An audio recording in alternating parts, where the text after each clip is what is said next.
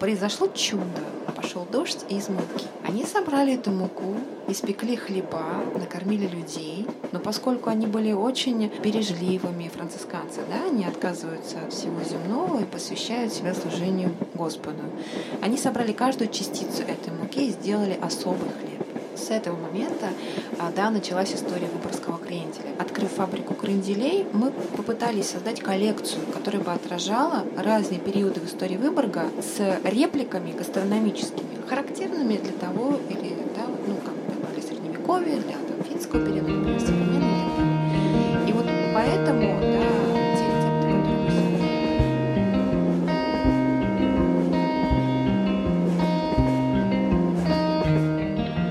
привет! Это подкаст «Электричка в Выборг». Меня зовут Евгения Протасова. Я журналист, живу в Выборге и рассказываю истории, которые помогают разглядеть и понять красоту этого города. Раскрою страшную тайну. Я люблю поесть. Ну а если не поесть, то хотя бы попробовать. И Выборг для этого – прекрасное место. Здесь процветает гастрономический туризм. Здесь можно попробовать блюда карельской, финской кухни. Это знаменитые калитки, открытые карельские пирожки ржаного теста, киш, открытый пирог, финскую уху. Ну и визитная карточка Выборга, конечно же, крендель. Это лакомство было известно во всей Российской империи. К царскому столу за выборгским кренделем посылали в Выборг. Выпуск о северной кухне я планировала, конечно же. Правда, несколько позже. Но на днях побывала на открытии нового заведения в старом городе. Его фишка – крендели. Кафе стилизовано под буфетную начала двадцатого века. Буфетчицы в фарточках, музыка и даже обои – все напоминает об этих временах. Но не смогла я пройти мимо, не смогла. Тем более Дарья Макаровская, пекарь со стажем, рассказывает очень интересно. В сфере туризма и гастрономии работает уже около десяти лет. Я рада, что у меня в гостях сегодня в студии Дарья Макаровская, крендельная королева Выборга. Это высоко звучит. Да, я знала, что ты так скажешь, но тем не менее, у нас, конечно, очень много людей в городе и выпекают крендели, и едят их, и любят, и знают про них. Но все-таки очень немного людей, вот, которые настолько серьезно, как ты, в этой теме разбираются. Вот я же права? Но в этом есть смысл. Доля правды в этом есть. Крендель — это такой добропорядочный горожанин, который живет в Выборге.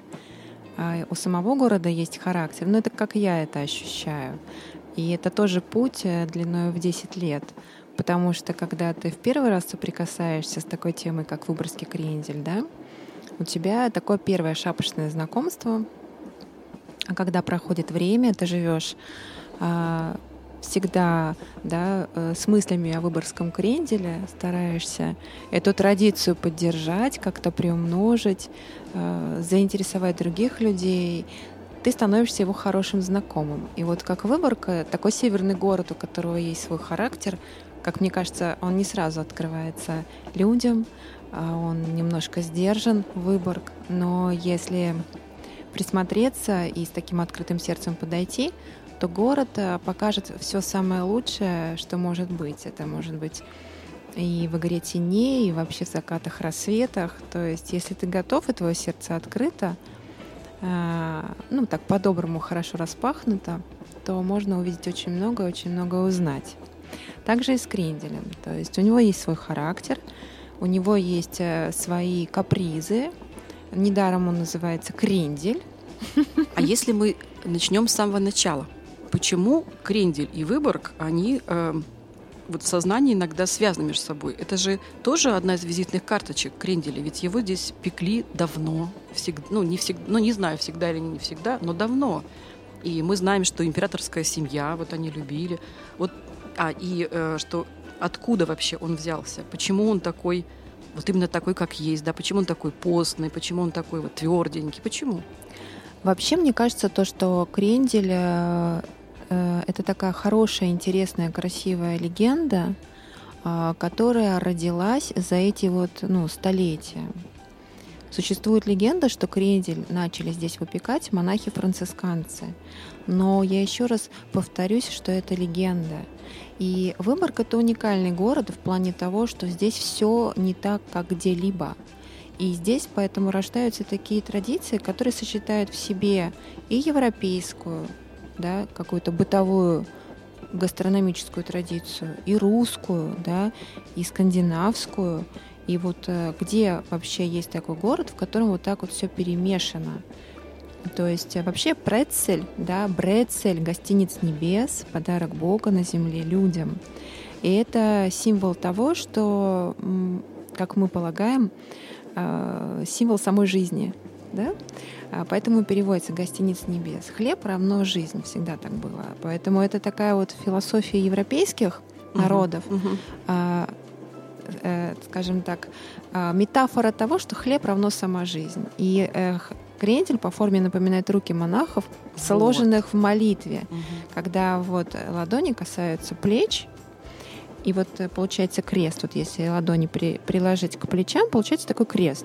И вот основа этого кренделя — это молитва. То есть у него очень такое сильное идеологическое начало. То есть поэтому то, что сильно и близко каждому человеку, каждому сердцу, отзывается потом следующими поколениями людей. Будь то европейцы, будь то шведы, русские, финны, скандинавы, кто угодно, а сегодня весь мир. То есть его первоначальная, наверное, история как напоминание человеку о таком щедром подарке, как сама жизнь. Поэтому это отзывается в каждом из нас. Поэтому он жил и в Средневековье, и во время Российской империи, и во время э, княжества Финляндского, да, когда была вот эта крендельная такая междоусоди... междоусобица. И в советское время он же есть во всех поваренных книгах.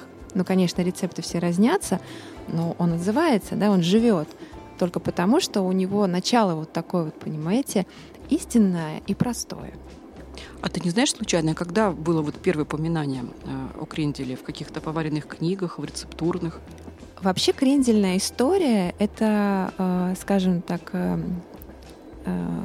творчество. Это нематериальная, нематериальная такая вот история, нематериальные активы Выборга. Они впервые появились в произведении финской писательницы, которая рассказала о монастырской старушке Марен, которая пришла сюда со своим сыном из Сталина, и они при ордене францисканцев начали эту традицию. Но, как я говорю, это э, отклик из литературного произведения. То есть точно мы не знаем? Точно мы не знаем. То есть, в общем, понимаете, были созданы персонажи, да, которых придумали э, наши финские э, литераторы. Они нашли отклик, да, эти легенды в сердцах людей, и пошла эта история. У меня очень много вымышленных каких-то э, историй, связанных с выборгским кренделем. Мое переосмысление этой темы. Я не стесняюсь сказать, что э, сегодня, э, да, были, допустим, там старушка Марен, была госпожа Ватанен, госпожа Лёппинин, да, были эти персонажи в истории выборгского кренделя.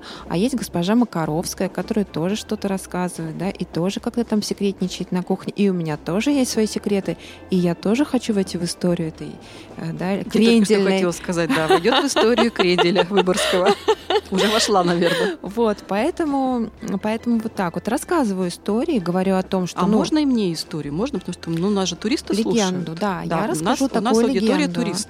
Да, я рассказываю всегда такую легенду, предупреждая гостей, что это сказка. Кто ее выдумал, я уже не вспомню, но когда мы открывали, э, скажем, когда мы начинали наш крендельный путь, нам показалась эта история э, такая, такой трогательная она нам показалась, и в ней ну, много контекста. Мы ее рассказываем гостям, что Выборг, Выборг — это средневековый город, город-крепость. Несомненно, за право его обладания в разное время сражались ну, разные государства. В частности, да, господин Великий Новгород и Шведское королевство. Было противостояние. Были, э, част, ну, были такие э, осады вокруг крепостных стен, ну, что характерно, да, для городов-крепостей. И вот во время одной из таких осад люди, которые жили внутри города, начали испытывать голод. Ну, потому что продукты не везти, не вывезти. Это вот такая вот случилась неприятность. И монахи-францисканцы, э, на территории города уже был францисканский монастырь, э, совершили таинственный ритуал. Они обратились к Господу с молитвой, чтобы Бог послал людям какое-то спасение, надежду, да, для воодушевления. И они э, совершили ритуал коллективной молитвы. И мы говорим, что в результате этой коллективной молитвы произошло чудо. Пошел дождь из муки. Они собрали эту муку, испекли хлеба, накормили людей. Но поскольку они были очень э, бережливыми, францисканцы, да, они отказываются от всего земного и посвящают себя служению Господу. Они собрали каждую частицу этой муки и сделали особый хлеб, который как раз-таки по форме вот напоминал эти руки молитвы, да, монахов-францисканцев, да, угу. как напоминание о том щедром подарке, который людям был преподнесен. Человек получил спасение, да, получил помощь. Вот такую историю я рассказываю. Вот от, э, говорю о том, что с этого момента э, да, началась история Выборгского кренделя. Конечно, это вымысел. И когда приезжают туристы, я с удовольствием рассказываю эту сказку, я вижу, как они откликаются, да, вот на этот эпос, да, если так можно сказать. Но я говорю, дорогие гости, может быть, в этом есть какой-то факт? В Выборге очень трудно отличить эпос от как правды, от неправды, от как сказки. Как и везде, конечно. Да. И я говорю, как вы думаете, есть в этом а, а, факт? Ну, что, что может быть фактом, да, который вот вырастает такую фантастическую историю? То, что я его ем. А мне кажется, что монахи-францисканцы пришли сюда, на эту землю, а, и принесли знания. Да, они всегда помогали людям, они учили их а, жить простой обычной жизнью, или врачеванию, да, обучали. И я думаю, что монахи-францисканцы вполне могли принести сюда понимание и знания по приготовлению хлеба, получению из зерна муки. Монахи и угу. монастыри — это же всегда знания. Они ну, да. были образованными, они могли записывать свои рецепты, они могли отрабатывать технологии, да, и как-то все это э, передавать, да, грубо говоря, знания от одного к другому. Я думаю, что они, возможно, просто людей э, учили, как вот из зерна получить, да, муку и ну, как это, это сохранить. Всего, конечно, и да. в благодарность, вот как mm-hmm. я всегда говорю, да, в благодарность вот за это знание, а это свет для средневековья, знание, свет. Простые вещи казались э, невозможными, да, все, всему приписывалось какое-то фантастическое значение. И, конечно, когда они, предположим, дали людям отведать хлеб, тем людям, которые раньше ели кашу из гороха, бобов, чечевицы, там желудевую, да, там желудевые какие-то лепешки, и научили их, чтобы это не пропадало, чтобы это можно было хранить, я думаю, что, может быть, тогда и родилась в знак благодарности эта легенда. Вот такое у меня. Интересно. Такая у меня версия. Вот. Потом, получается, когда поменялось время, да, монахам-францисканцам пришлось покинуть Выборг, существует легенда, что они отдали этот рецепт сразу в две семьи. Это тоже финская история, да, финский период, вяйпури ринкель, вот, который выпекается до сих пор на территории современной Финляндии. И вот эти две семьи, Ватанен и Лёппинин, они вот тоже между собой а, якобы устраивали такие междоусобицы. Это вот та самая знаменитая крендельная война. Да, да. Но тоже, когда я начинаю думать, мне кажется, что это хорошая такая, понимаете, маркетинговая история. Финны, мастера маркетинга, да, были в начале двадцатого века. А, и вот это вот противостояние двух семей, как будто бы, как мне кажется, на мой взгляд, я ни, ни в коем случае не претендую на какой-то там, да, мне кажется, что это хорошо срежиссированная конкурентная борьба, которая вовлекает в свою, да, вот в этот вот сюжет, вот в этот сценарий людей, которые занимают ту или другую позицию, вот это вот все. Благодаря этому слава кренделя просто разрастается, да, он участвует там во всемирной выставке в Париже, получает медали, потом это как-то оспаривается, что это не тот рецепт, а вот этот рецепт. Ну, такая, знаете, вот какая-то... Это вот, ну... такая вот интрига, интрига которая да. получила угу. международный уровень. Да? Потом, если мы идем дальше, появляются официальные сборники. Выборгский крендель попадает в официальные поваренные книги. Издание «Булочник» там, да, тысяча девятьсот пятого года. Потом попадает в книгу Елены Малаховец. Во время Великой Отечественной войны кренделем поощряли летчиков, которые хорошо выполняли военное задание. Это подтверждается фактами историческими. В советское время выпекается выборгский крендель. Производится юбилейный крендель, там уже с цукатами, там, с, ну, такими, с, с интересными наполнителями. И если сегодня собирать рецепт выборгского кренделя, их большое количество. И сегодня, в двадцать первом веке, все мои коллеги, все наши друзья, с которыми мы вместе имеем честь прикасаться к этой теме, мы уже творим современную историю выборгского кренделя. Да. Ну, теперь я понимаю. Я хотела спросить об этом, что, дескать, такая еда простая, и что же нравилось императрице, императору. Теперь я понимаю, да, что ты сказала с цукатами и прочее. Действительно, это было лакомство. Лакомство, да. И были... это правда, что посылали вот в Выборг за, а, специально ну, за это, кренделями? Это уже официальная хроника, да. Это уже э, не так много официальных фактов, да, которые прям вот, ну, как бы датируются там, да, какими-то э, документами или и так далее. Вообще всегда, э, мне нравится такое выражение, что информация о кренделе это всегда запечатленность. Вот я э, услышала это выражение от моих коллег, к которым я отношусь с, большой, с большим уважением, которые занимаются историей Выборга, и э, говорится о запечатленности. То есть это не прямой факт, не прямой документ, там, да, там, датируемый, а это всегда через восприятие людей. Э, запечатленность. Например, э, известный литератор начала века приезжает в Выборг, пивает чашку ну, кофе, да, да э, испробовывает выборгского кренделя, и по городу разносятся ароматы этого выборгского кренделя. И он в своих, э, грубо говоря, путевых заметках пишет об этом. Вот это запечатленность. То есть через человека крендель э, дает нам понять, что он здесь был. Вот такая вот история.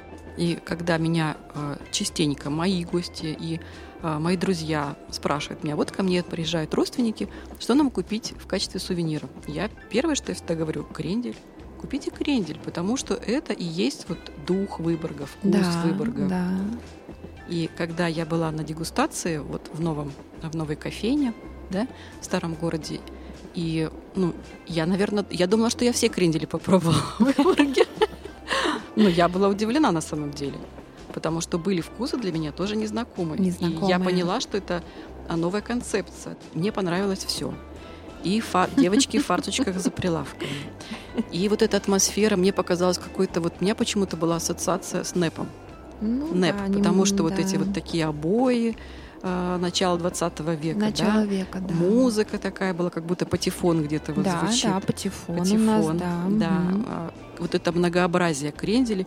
Э, Что это за здание, чем оно интересно, ну и о концепции вот вообще той продукции, которая там есть, ну и, ну и того, что внутри. Да, но десять лет пути, да, крендельного, крендельного моего личного пути, моей, моей крендельной дороги дали мне понять, что крендель он многообразен. Я это понимаю. И на каждый период в истории Выборга есть своя специфика и своя рецептура.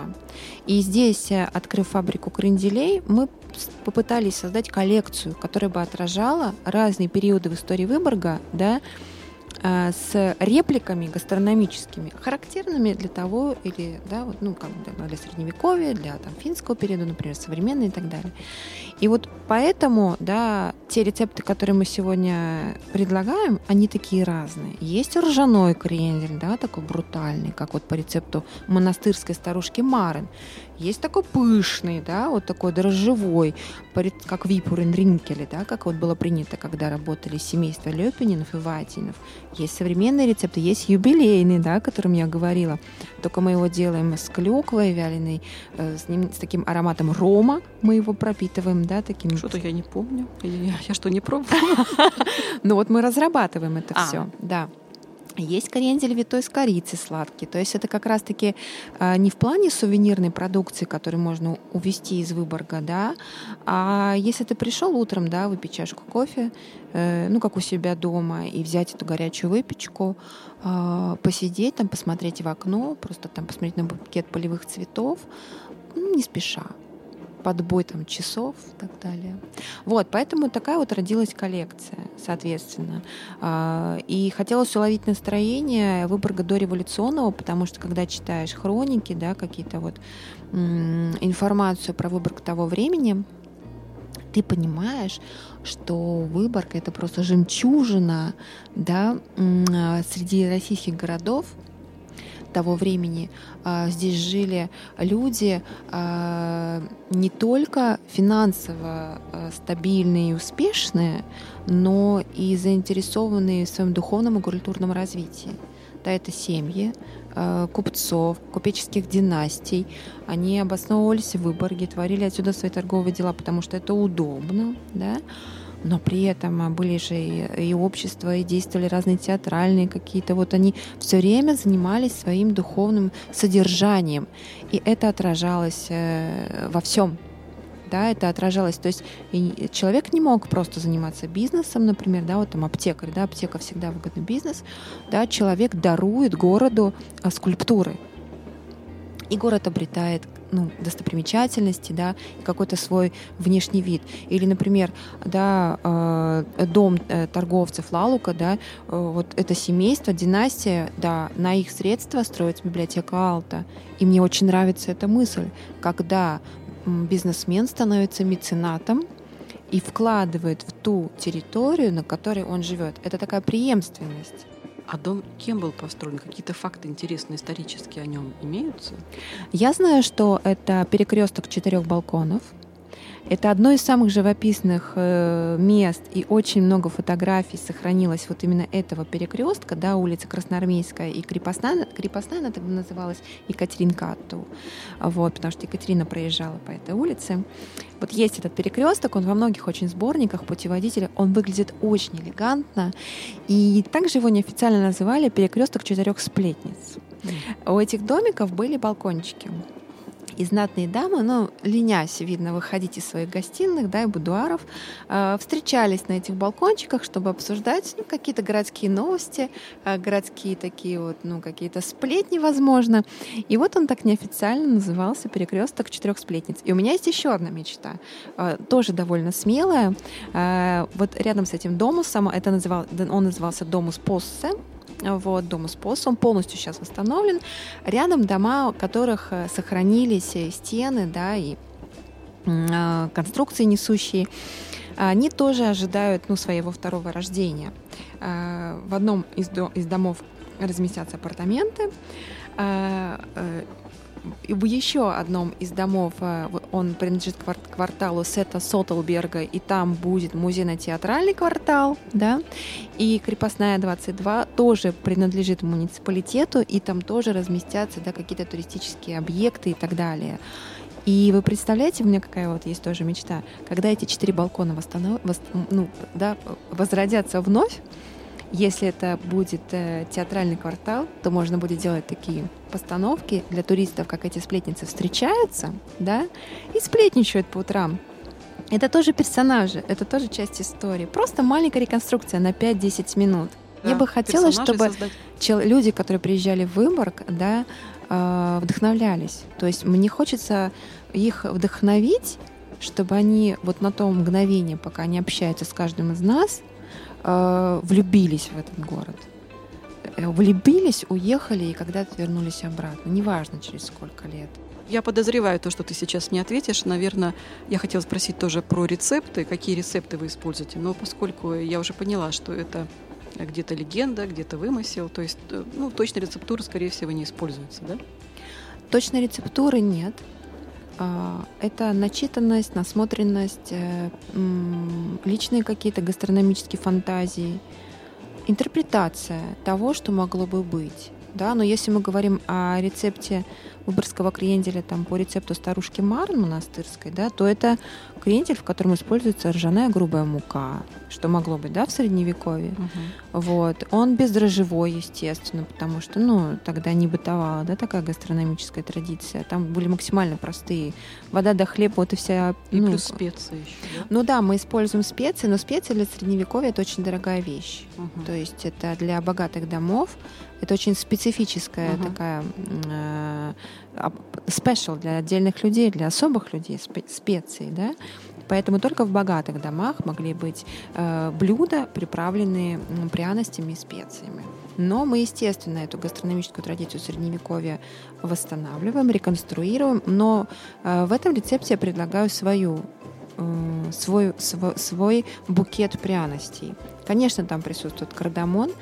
Я еще предлагаю добавлять туда белый перец и мускатный орех. И еще одна такая история, как жженый сахар добавляем в этот крендель. То есть что-то, может быть, было тогда, как тогда, как ржаная простая грубая мука, да? Я не могу современному гостю предложить, ну, простую грубую муку. Мне надо что-то, понимаете, наполнить таким ароматом и вкусом, чтобы человек впечатлился. И это уже наша работа. Дополнить, да, чтобы очаровать, чтобы заинтриговать, чтобы это было интересно и вкусно подано. Так, захотела крендель. Ну, еще, я думаю, что несправедливо, конечно же, не говорить о лавке вкусностей, потому что у нее тоже очень интересный интерьер. И я подозреваю, что оба эти внутренние пространства, да. Оба эти пространства были разработаны семьей. Да, то есть у нас вы не привлекали бизнес. Дизайнеров, скорее Нет. всего, вы, вы сами своими силами, да. семьями. Здесь да. вы делали вот это вот начало двадцатого века интерьер, а там средневековый. Да. да? Но мы насматриваем, мы, мы просто творческие люди и погружаемся, можем погрузиться. Вот. Мы насматриваем. Когда была возможность, путешествовали. Впечатлялись. Ну, вот сложно было воспроизвести м, вот то, что, то, что мы видим в лавке вкусностей. Такие вот брутальные стены, да, кирпичная кладка, вот такая вот толстая. Ну, когда это происходит, э, э, как это происходит? Ты не даешь себе отчет, что ты делаешь. То есть и понеслось. Да, то есть ты просто начал, ты помнишь, как ты начал, но не помнишь, как закончил. Но не помнишь, как закончил, и ты из этого не выходишь. Ну, сколько-то лет ты просто не выходишь из этого, ты живешь в этом постоянно. Да, вроде бы ты разговариваешь, ты вроде бы общаешься, ты вроде бы здесь, но у тебя постоянно в голове идут какие-то процессы. То есть это оживление вот этого пространства. Вот. И мне кажется, что благодаря лавке вкусностей, у меня э, лавку вкусностей мы называем «кормилица» внутри нашей семьи, потому что с нее начался вот этот вот большой, да, путь.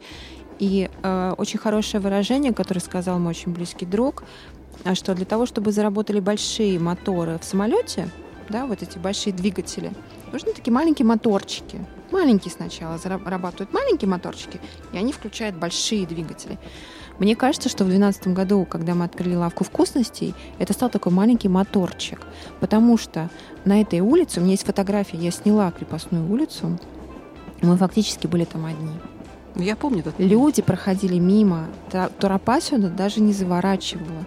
И вот благодаря этим дегустациям, этим рассказам, нашим выступлениям в костюмах, этому уникальному интерьеру, да, где каждая вот, ну, как бы трещинка пройдена, да, вот со, со своими руками, добрыми руками своего создателя, вот благодаря вот этому усердию, ежедневному, кропотливому труду и большой вере в то, что у Выборга хорошее будущее, я позавчера прошла по улице Крепостная, и я возрадовалась.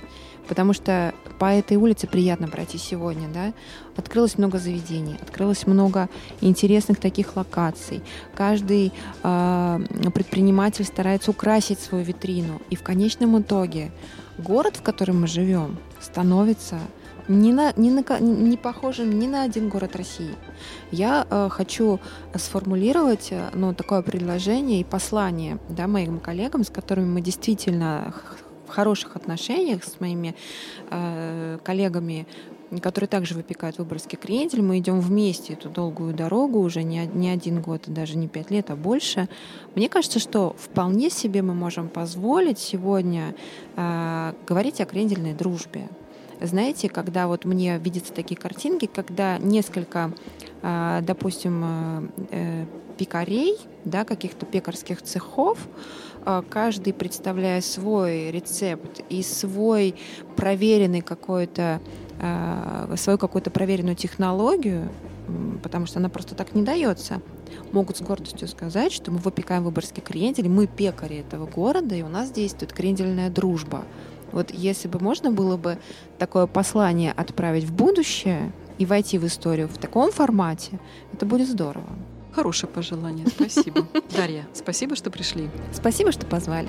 Спасибо, что вы были с подкастом «Электричка в Выборг». До новых выпусков. До свидания.